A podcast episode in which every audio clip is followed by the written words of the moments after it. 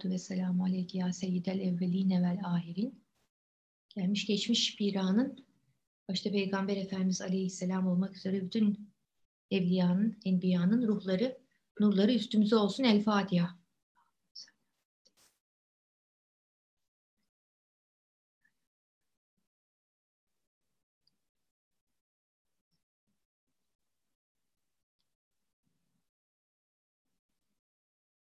Evet, fütüvetten biraz bahsedelim şimdi. Fütüvet, Arapça feta, genç delikanlı, yiğit anlamındaki bir kelimeden geliyor. Ve Kur'an-ı Kerim'de şu ayette geçiyor. Yüce Allah, şüphesiz ki onlar Rablerine iman eden yiğit kimseler, fetadır. Biz de onların hidayetlerini arttırmışızdır.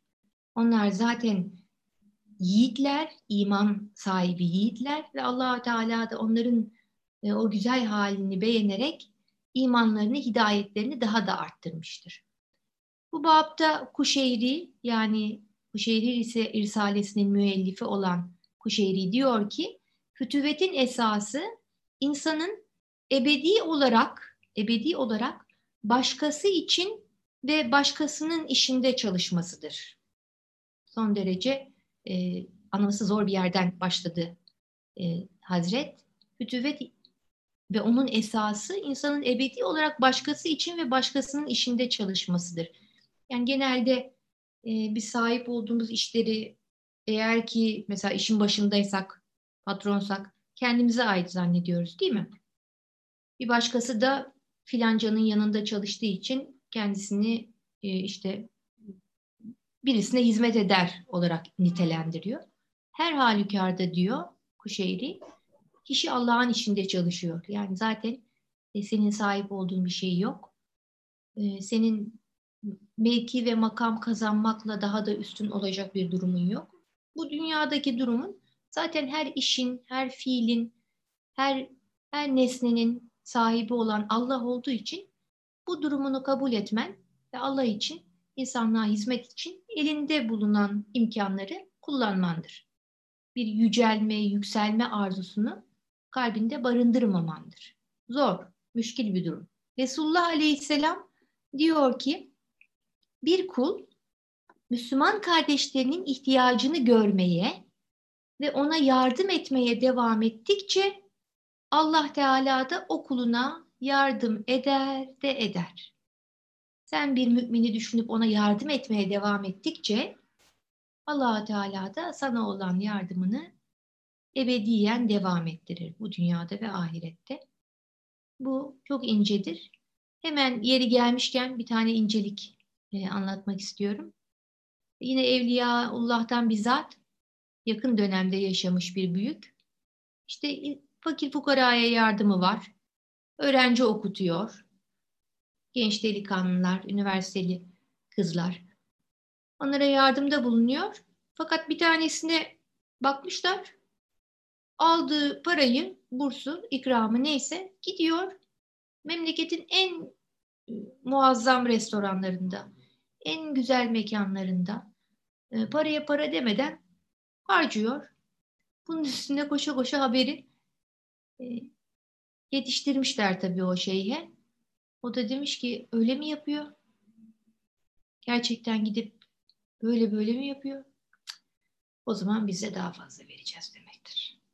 Madem o bu kadar güzel harcıyor, biz de ona daha güzel ikram edeceğiz bundan sonra demektir.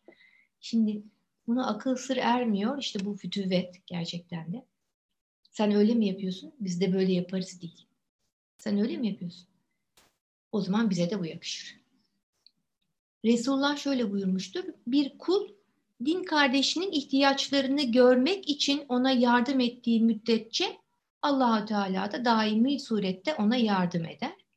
Bir başka kanalla gelmiş, farklı lafızlar içeren fakat aynı manaya işaret eden bir rivayet. Üstad Ebu Ali Dekkak'ın şöyle dediğini işittim. Bu Kuşeyri'nin hocası, mürşidi olan kişidir. Bu ahlaki vasıf yani fütüvet kamil manasıyla Resulullah'tan başkasında tecelli etmemiştir. Kıyamet günü bütün insanların, bütün insanların nefsim nefsim ben ben diyecekleri bir zamanda Allah Resulü ümmetim ümmetim diyecektir buyurmuştur. Diğer gamlıkta son had. Zira Kur'an-ı Kerim'de mahşer günüyle ilgili tasvirlere bakıldığında hani evladın yavrusunu, anasını düşünmediği, ananın yavrusunu düşünmediği öyle bir mahşeri ortam resmediliyor. Fakat orada Hazreti Peygamber Aleyhisselam ümmetim, ümmetim diyerek hiç ama hiç kendisini düşünmeyecektir. Cüneydi Bağdadi diyor ki, fütüvvet Şam'dadır. Lisan, güzel Arapça Irak'tadır. Sıdk ve doğruluk Horasan'dadır. Yani bu fütüvvet mesleği Şam'da öncelikle e, çok temayüz etmiş. Şam halkı fütüvvetiyle meşhur. E, fütüvvet yine diyor büyükler kendini başkalarından üstün görmemektir. Bunu bir süredir çalışıyorum. Ahmet Erifai Hazretleri'nin özellikle size de hep bahsediyorum. Zül, inkisar, mezellet bunlar kişinin kendini olduğundan daha aşağı görmesi ve göstermesi anlamındaki kelimeler. E, temelde şuna dayanıyor. Kendini bir başkasından üstün görmemek, kendini öncelikle kusurlu, karşı tarafı da pür meziyet görmek. Kapıdan dışarıya çıktığı anda rastladığı herkesi kendisinden üstün ve kendisini de içinde bulunduğu cemiyetin en kusurlusu görmek. Şimdi bu kolayına olur bir şey değil e, örneklere bakıldığında da insan ben bunu nasıl yaparım diyor. Fakat şuradan tutmuş Sülemi, yine ilk dönem sufilerinden ve eli kalem tutanlardan biri. Diyor ki bu şundan dolayı böyledir. Kişi kendi hatasını yakinen bilir. Kişi kendini bilir. Şuyum var, buyum var. Kendi kusurunu, hatasını yakınlığından mütevellit çok açık bir şekilde görür. Fakat karşı tarafın kusuruyla ilgili bilgisi o bir zandan ibarettir. Sana öyle gelmiş olabilir. Onun kusur kusurlu olduğunu düşündüğün konu aslında tam da senin gördüğün, anladığın gibi değildir. Dolayısıyla burada bir bilgi meselesi var. Kişi kendisine daha vakıftır, kusurlarını daha iyi bilir. Fakat karşı tarafında eksiklerini o ölçüde görüp bilemez. Dolayısıyla her halükarda bilgi açısından kendi hatası daha kuvvetlidir. Dolayısıyla da bunu daha genele teşmil edecek olursak o halde öncelikle kendimizi hatalı, kusurlu görmek, karşı tarafı da daima e, temize çıkarmak çok önemli bir şey. Hamid Erfai Hazretleri bu hususta çok büyük örnek. Karşılaştığı kimselerden birisi devlet ricalindenmiş ve tabii ki onun uygulamalarından bazılarını tasvip ediyor, bazılarını etmiyor. Sufilerin devamlı devlet ricaliyle böyle e, durumları oluyor. Ya seviyorlar ya sevmiyorlar, ya beğeniyorlar, eleştiriyorlar ya da. Hamid Rifai bayağı eleştirmiş, bayağı da öğrencisi var yanında. Hiçbir şey söylemeyin diye onlara da tembih etmiş. Ee, adam bayağı uzun bir süre ne kadar kusuru olduğunu anlattıktan sonra Hazretleri her zaman efendim diye hitap edermiş herkese. E, diyor ki efendim ne kadar haklısınız. Gerçekten ben ben bilemedim. Ben nefsimin şeyinden yani o onları yaptıysam hani benim hatamdandır, benim eksikliğimdendir. E siz ne güzel buyurdunuz onları düzelteyim inşallah diye başlayınca e, bu defa o devlet büyüğü başka tarafından tutuyor konuyu. Evet söyledikleri gibiymişsin. Bütün zül, meskenet, inkisar, tevazu senin oldu. Bize bir şey bırakmadın diyor. Ondan sonra da el ele musafaha edip sarılıp birbirlerinden helallik alıp öyle ayrılıyorlar. Bir de kendimizi düşünelim. Bize şöyle ufacık bir şey söylendiğinde uh, hemen hemen hemen bin tane cevabımız var. Nefis terbiyesini ve teskiyesini kendimizi temize çıkarmak olarak algılıyoruz nedense. Hayır canım ne münasebet. A, ben onu o yüzden ama ama ben onu o yüzden yaptım. Bu cümlelerimiz hep hazır. Halbuki hazırda tutmamız gerekenler ben her dönemin başında onun bir listesini yapıyorum. Onları matbu olarak böyle e, kaplatıp vereceğim. Elimizde dursun. Eyvallah. Haklısınız. Ee, ne güzel buyurdunuz. Doğrudur. Ee, inşallah düzelteyim. Tamam. Hiçbir şey yoksa. Hani pek kullanmıyorum ama bir eyvallah bir tamam. Haklısınız. Meseleyi halledecek. Ondan sonra alacağınızı alıp e, yola devam etmek çok daha e, insana yakışan bir şey. Eksiklerimiz var. Tamamlamak niyetiyle birisi bir şey söylemişse alıp kabul etmek ve temizlenmek en güzeli değil mi? Fütüvet diyor Fudayl bin İyaz, dostların kusurlarını hoş görmektir. Olabilir ki aşikar bir şekilde yanınızda bir hata eden birisi olmuştur. Onları da hoş görmektir. Çünkü insan kusuruyla güzeldir.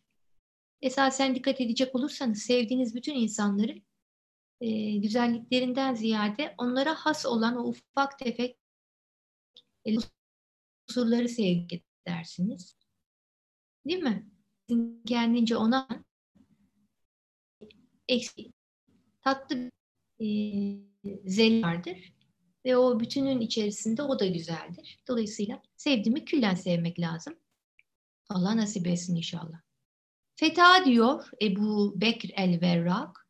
Feta yani o yiğit adam hasmı bulunmayan kimsedir. Düşmanı bulunmayan kimsedir. Neden? Belki ona düşmanlık eden vardır ama o kimseyle düşman değildir. Kim ona nasıl muamele etmeyi kendisine layık görmüşse o muameleyi alır kabul, kabul eder fakat mukabelesi farklıdır. Herkesten ve herkesin görüşünden razıdır diyoruz. Ve Tirmizi diyor ki Muhammed bin Ali Tirmizi fütüvet Allah'ın rızası için nefsine hasm olmandır. Ha, demek ki bir tane düşmanı var kişinin. Kişinin düşmanı kendi nefsidir. Durmadan mütemadiyen bir şeyler isteyen, hiç durmayan nefsi ve ona zorluk çıkartan. Değil mi? Böyle müşteki bir yol arkadaşı gibi. Ona zorluk çıkartan. Nefsi onun düşmanıdır. Yine de ona da güzel davranır. Onun da terbiyesinde e, aşırıya giderek onu zora sokmaz. Güzellikle onu da terbiye eder. Derler ki feta yine hiç kimseye hasım olmayan kimsedir. Dost Allah'tır. Allah dostlarıdır diyoruz. Zaten dost kimdir? Allah dostlarıdır. E, bir şekilde bütün mahlukat, bütün insanlık Allah'ın sevip sayıp yarattığı ve bu dünyaya gönderdiği değil midir? Herkes her şey onun isteği, iradesi, muhabbeti uygun görmesiyle bu alemde can ve vücut buldu ve o şekilde devam ediyor. O halde bize düz gelebilir, ters gelebilir. Fakat belli ki Allah'ın sevdiğidir. E, mesafeli olabilirsiniz ama muhabbetiniz ve hürmetiniz kalbinizde olmak şartıyla. Yine bir nakil var. Feta diyor, putu kıran kimsedir. Allah Teala adı İbrahim olan bir fetanın onlara nasihat ettiğini işittik. O putları paramparça etmişti buyurmuştur. Bir kimsenin nefsi onun putudur. Değil mi? Hakiki feta, yiğit, nefsinin heva ve hevesine muhalefet eden kimsedir. Evet. Şimdi o kıssa çok mühim bir kıssa. İbrahim Aleyhisselam'ın kıssası. Halilullah, Allah'ın dostu. Bütün putları kırdığı zaman e, şehirde, o sırada bütün şehir halkı da biraz şehir dışındaki bir festival için dışarıdalarmış. Benim bir işim var diyerekten İbrahim katılmamış ve doğruca mabede giderek bütün küçük putları kırıp baltayı da en büyüğünün boynuna asmış. Tabi halk gelince doğruca mabede girip hürmet etmek istemişler putlarına. Bir bakıyorlar ki hepsi yüzüstü kapanmış.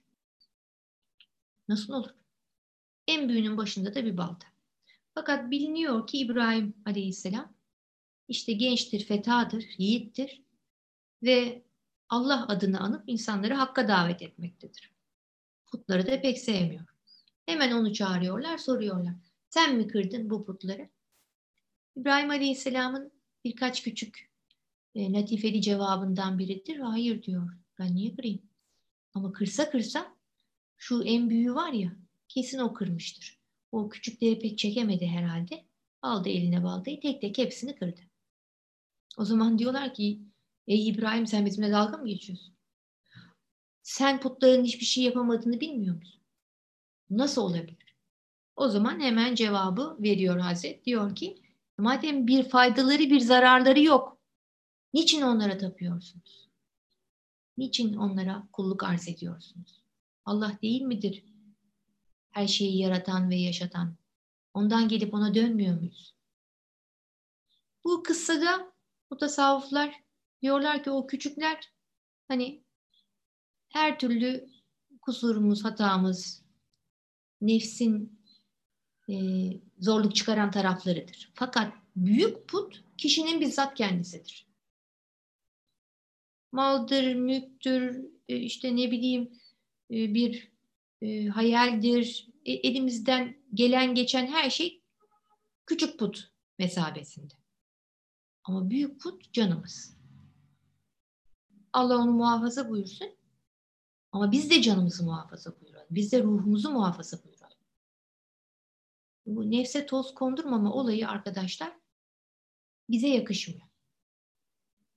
Dışarıdaki herhangi bir insanı hafif bir dürseniz eğitim almamış. Cevap, cevap yersiniz. Tasavvuf eğitimi almış olan, fütüvetin ne olduğunu birazcık duymuş olan kişinin en azından ufak bir e, sükut etmesi cevap vermeden önce cevap verecekse tabii ki bir sükut etmesi ve kalp kırmadan, incitmeden karşı tarafı mukabele etmesi beklenir. Nasip olsun inşallah. Ölçüler bunlar çünkü. Yine Cüneyd'e sorulmuş, fütüvet nedir? Fakirden nefret etmemek, zengine yaranmaya çalışmamaktır. Evet yani asaleti, asıl olanı Allah bilen kişi e, diğerlerine iltifat etmiyor zaten. Mürüvvet de fütüvetin bir şubesidir. Bu da dünya ve ahiretten yüz çevirmek ve bunlara tenezzül etmemektir. Çok güzel. Sufilerin hayat hikayelerinde vardır öyle. E, seviyor onu. Büyük küçük herkes seviyor bir sufiyi, e, Allah sevgilisini. Gelip böyle olduğu gibi eline anahtar bırakılan sufilerden bahsediliyor. Al işte bu mülk senindir, işte şu arazi senindir gibi. O sırada derviş ağanı da yanında bir tanesinin birden böyle ah ettiği, içinin geçtiği duyuluyor. Hemen e, şey eline geçen anahtarı pıt diye dönüp eh al o zaman senin olsun diyor. Gözden çıkarıyor, elden çıkarıyor. Zaten gönülde hiç tutmamış. E, bu muazzam bir şey. Cömertliğin böylesi Hazreti Peygamber Aleyhisselam'ın ahlakı tabii ki. Hani bizde o kadar yoksa da şu olabilir. Benim en sevdiğim, en hoşuma giden şeylerden biri. Güzel birisi geliyor sizde çok güzel bir şey beğeniyor ya. Aa ne güzel küpen. Aa ne güzel ee, işte fuların. Aa bu ne kadar hoş bir bibloymuş falan. Hemen ama. Ben öyle gördüm yani. Bunu yapabilmek bu hani bu kadarı en azından yapabilmek nasip olsun diyorum. Çok da sevimli bir şey oluyor. Buradaki ölçü şudur. Gerçekten de varlıklı olduğu halde bir yokluk hissi içinde yaşamak. Çünkü her şeyin hakiki sahibinin Allah olduğunu bilen kişi ne varlığıyla övünür ne yokluğundan gocunur. Elinde bir şey yok diye de gocunmaz. Nasıl olsa Allahü Teala bütün hazinelerin sahibi olduğu için yarın e, hepsini akıtı verir der ve o huzurla başını yastığa koyar. Varlığıyla da zenginlik hissetmez, yokluğuyla da fakirlik hissetmez. O zaten daima Allah'a muhtaç olduğunun idrakindedir. Fütüvet nedir diye soru soruldu kendisine. Korktuğun cehennem için arzu ettiğin şeyi terk etmendir. Evet. Zaten arzu ettiğin şeyin peşinden gittiğin zaman e, cehenneme de gitmiş oluyorsun. Bu dünyada da ahirette de o bir his. Yani arzunun sonu gelmediği için, isteğin sonu gelmediği için insan onun arkasından yoruluyor, perişan oluyor. İnsan vücudu da aslen buna müsait değil. Yani istediğimiz şeylerin peşinden koşacak gibi bir vücut bize verilmemiş. Ömür de verilmemiş. Dolayısıyla seçici olmak zorundayız. Gayeye uygun şeyleri hayatımızda tutmalı. Bizi yoldan, insanlık e, gayesinden uzaklaştıran şeyleri de kenara koymalıyız ki tatlı bir yolculuğumuz olsun. Ulemadan birinin şunu anlattığını işittim. E, Mecusi'nin biri İbrahim Halil Aleyhisselam'a misafir olmak istediğini bildirdi. İbrahim, Müslüman olman şartıyla kabul ederim dedi. Bunun üzerine Mecusi oradan ayrıldı ve yoluna devam etti. Bu hadise üzerine İbrahim Aleyhisselam'a şöyle bir vahiy geldi. Ey İbrahim, kafir olmasına rağmen biz bu zındıka 50 sene var ki rızık veriyoruz. Dinini değiştirmesini talep ve teklif etmeden bir lokma da sen yedirseydin ne olurdu? Hak Teala'dan bu vahyi alan İbrahim, Mecusi'nin peşine düştü ona yetişti. Kendisinden özür diledi. Mecusi İbrahim Aleyhisselam'a böyle davranmasının sebebini sordu. O da durumu anlattı. Bunun üzerine Mecusi bu güzel dine geçti, Müslüman oldu. Ve ne hoş bir Rab düşmanı için dostunu azarlıyor dedi. Biz şimdi inceliği, nezaketi bazılarına hasrediyor isek işte buradaki ölçü bu. Düşmanı için dostunu azarlayan bir Allah'ın kuluyuz. Kimseyi incitmeyeceğiz diyor allah Teala. Yine Cüneyd-i Bağdadi, fütüvet kimseyi incitmemek ve elde olanı insanlar için harcamaktır diyor. Fütüvet icra ettiğin fakat nefsine bir pay çıkarmadığın bir fazilettir. Yani sen bir fazilet işliyorsun ama bundan dolayı kendine bir şey çıkarmıyor. Onu yapmana müsaade eden, izin veren Allah'a şükrediyorsun. Fütüvet, dilenci sana doğru yöneldiği zaman kaçmamandır. Fütüvet, ihtiyaçların arzı için sana gelenlerden saklanmamandır. Evet. Sana bir ihtiyacını arz eden bir kişiden o sebeple geldiği belli olandan saklanmamandır. Fütüvet biriktirmemek, biriktirmemektir. Bu çok önemli. Efendim fütüvet nimeti açıklamak fakat mihneti gizli tutmaktır. Çok zayıf. Nimeti açıklamak en ufak bir şey bile hani Allah'a şükür vesilesi olarak görmek, şükretmek ve fakat mihneti gizli tutmaktır.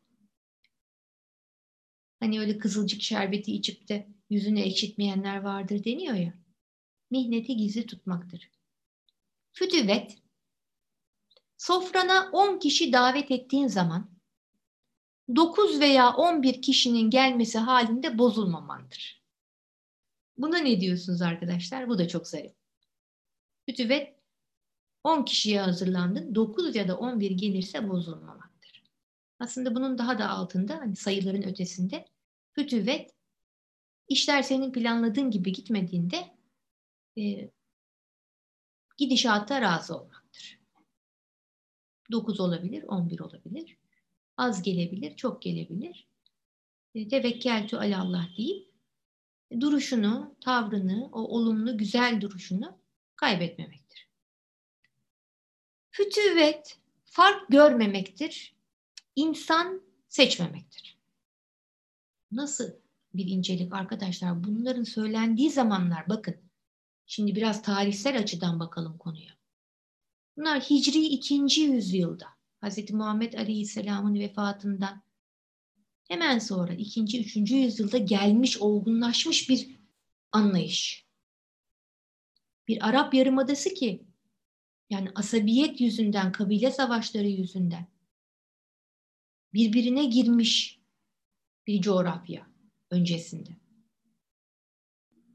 Kız çocuğunu elleriyle toprağa gömen, efendim sağa baktı sol baktı diye aylarca savaşlar yapan, yine kendince bazı onların da hani asalet timsali hareketleri tabii ki var. Her toplumun ahlaki şeyleri var ama bu bir kıvam. Bunun 200 yıl içerisinde bu ölçüde incelmiş olması, haddeden geçmiş olması nasıl mümkün olmuş olabilir? Hazreti Peygamber'in ortaya koyduğu örnekle ve sahabesinin ona ittibasında gösterdiği hassasiyetle onları takip edenlerin ve sonraki nesillerin de yine kendilerine emanet edilen o prensipleri daha da geliştirip olgunlaştırmalarıyla. Bugün o hızla devam etseydi biz nasıl bir medeniyet içinde yaşıyor olurduk? Hani bir en basitinden hani kapıyı birbirimize açmak değil mi? Teşekkürler, selamlar. Çalıştığınız kurumda, koridorda karşılaştığınız insanla selamlaşmak filan.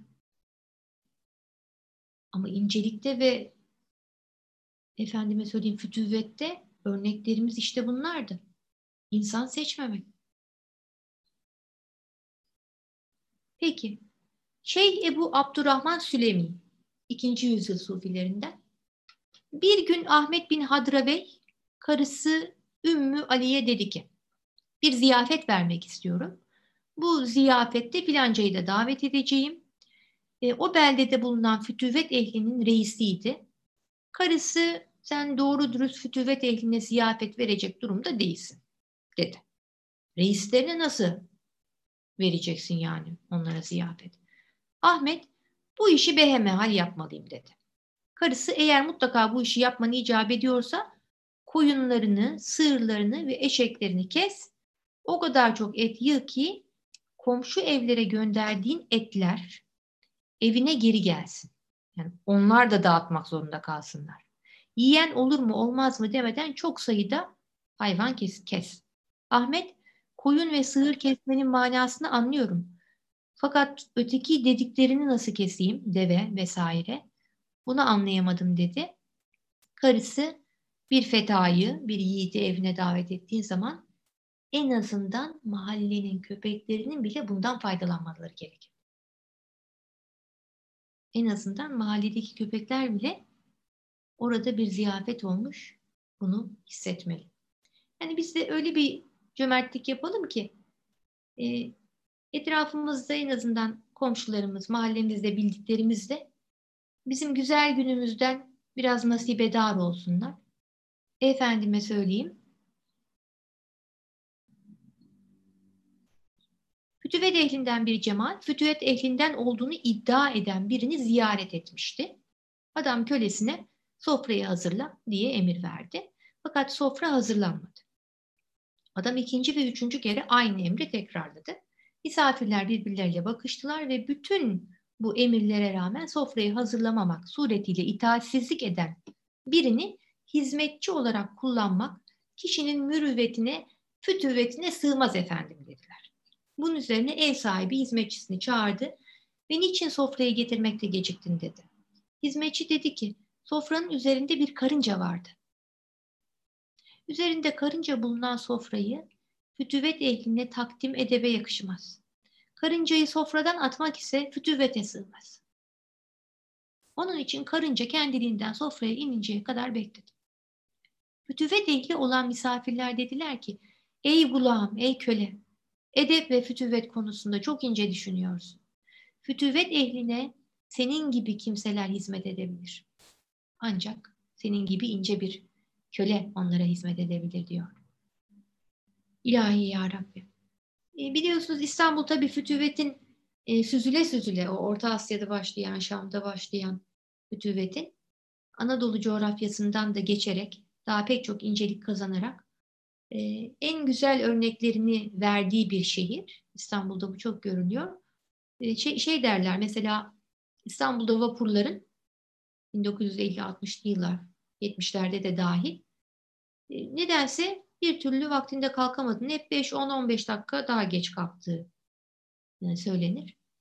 Bunun sebebi de herkesin bir diğerini öne alması. Tam vapur kalkacak. O kadar insan girmiş sıraya.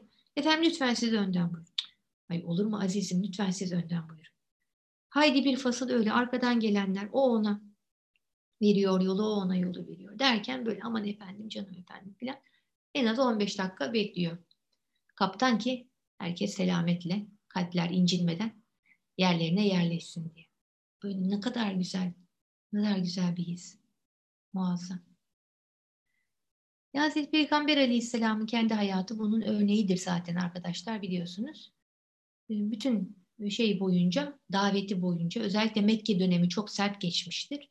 En tanıdığı insanlardan, yakınlarından, amcasından, komşularından, hakarete kadar, e, fiziksel darplere kadar pek çok şey almıştır. Asabı sırasında hani müdahale etmek istediklerinde müdahale ettirmemiştir. Çölden uzaklardan gelen bedeviler soru sormak istediklerinde yakasından paçasından çekiştirerek soru sorarlarmış. Mübarek boynu kesilirmiş böyle. Onların tarzı öyle yani. İlla şuradan tutup soru soruyorlarmış. Şey, 1, 3, 5 değil ki gelen soruyor, çekiyor. Boynu yırtılırmış, hiçbir şey demiyor. Biri bir gün gelmiş tam soru soruyor. Cevap veriyor Hazreti Peygamber aleyhisselam. Dur demiş tuvaletim geldi. Dönmüş sağ oraca başlamış ha hacetini görmeye. E tabi ashab da edepli terbiye görmüşler. Aman efendim halledelim şunu diyorlar. Hazreti Peygamber aleyhisselam dokundurmuyor.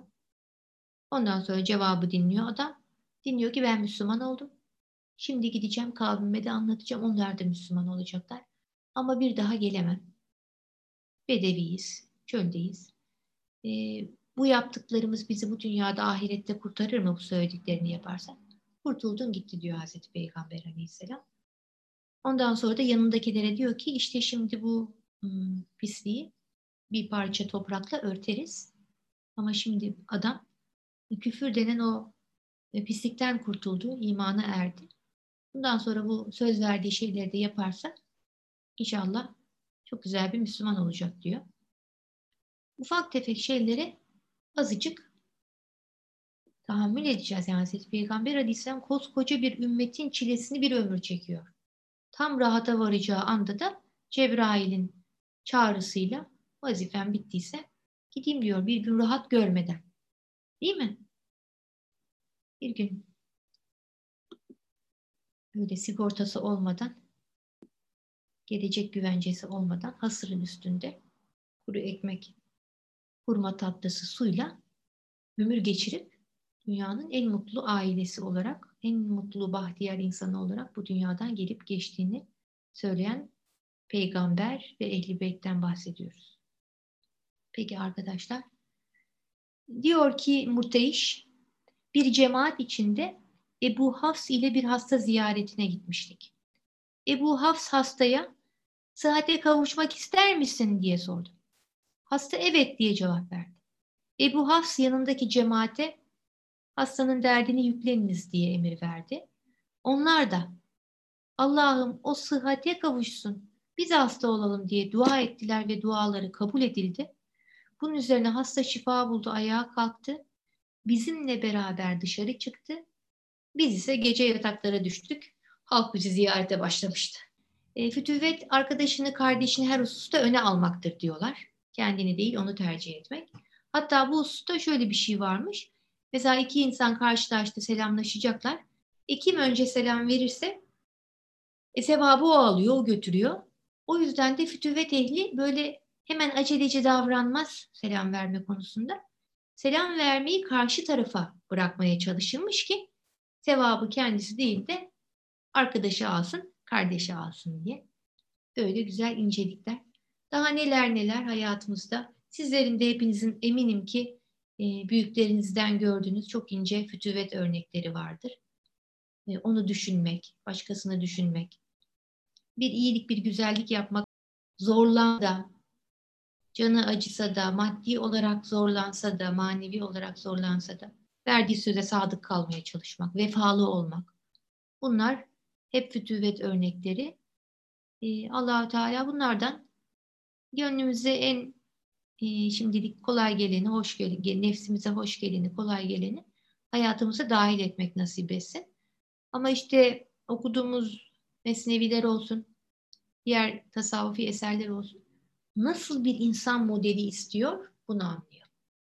Böyle e, lafazan bir söyleyene beş cevap veren, efendime söyleyeyim her konuda haklı çıkmaya çalışan, değil mi? E, böyle bir figür bizde yok diyoruz. Bir de Aziz Mahmut Hüdayi Hazretlerini ben divanından birkaç şey seçtim. Onu okumak istiyorum. Benim en sevdiğim, tabii ki siz de biliyorsunuz, Neyleyeyim dünyayı bana Allah'ım gerek. Gerekmez masivayı bana sultanım gerek. Ehli dünya dünyada, ehli ukba ukbada, her biri bir sevdada, bana Allah'ım gerek. Dertli dermanın ister, kullar sultanım ister, aşık cananın ister, bana sübhanım gerek. Fani devlet gerekmez, dürlü zinet gerekmez, haksız cennet gerekmez, bana Allah'ım gerek. Mecnun ister Leyla'yı, vamık özler Azra'yı, nidem gayri sevdayı, bana Allah'ım gerek. Bülbül güle karşı zar, pervaneyi yakmış nar. Her kulun bir derdi var, bana Allah'ım gerek. Beyhude hevayı ko, hakkı bula gör yahu. Hüdayi'nin sözü bu. Bana Allah'ım gerek. Biliyorsunuz şöyle ki e, Aziz Mahmud Hüdayi Hazretleri Üsküdar'da e, o postane sokağından yukarı çıktığınız zaman o tepede e, üniversite yıllarında ilahiyatta okurken onun e, o türbesinde ve tekkesinde çok zaman geçiriyordum. Muazzam uhrevi, manevi bir havası var. Bol bol kedileri var. Çok sevimli bir e, tekke ve hangah gibi bir yer. E, ziyaret etmenizi tavsiye ederim. Çok muazzam bir duası var. Bilirsiniz onu. 16. yüzyıldan Aziz Mahmut Hüdayi. Kendisi bir medrese hocası. Fatih Camii vaizi. Uzun yıllar vaizliğini yapmış. Sonra Üsküdar'a ikametini alıyor. Orada tekkesini kuruyor. E, Üsküdar'da bir camide vaazlarına devam ediyor ve tekke şehline devam ediyor. Musiki yönü kuvvetli, kalemi kuvvetli, nefesi kuvvetli ve çok güzel bir duası var. E, derler ki Beşiktaş-Üsküdar hattının hiçbir zaman kapanmamasını Allahü Teala'dan niyaz etmiş. Biliyorsunuz tek, tekneler Beşiktaş'tan Üsküdar'a hemen 7-8 dakikada geçiyorlar. Belki o kadar bile değil. 5 dakikada geçiyorlar. O öyle bir yol ki İstanbul'da ne kadar sis olursa olsun, ulaşım ne ölçüde durmuş olursa olsun orası hala hazırda devam eder. Hiç durmamıştır. Bir diğer duası da e, bizim ziyaretimize gelen işte suda e, boğulmasın, ateşte yanmasın gibi böyle bir duası var. E, suda boğulmasın da işte suya yakın olduğu için Üsküdar'da bulunduğu için o minvalde insanların çevresindekilerin gönlünü titreten hususlarda Allahü Teala'ya niyazda bulunur. Ee, Allahü Teala gönlünüzün her muradını versin. Bizi razı olduğu hayırlı yollara iletsin.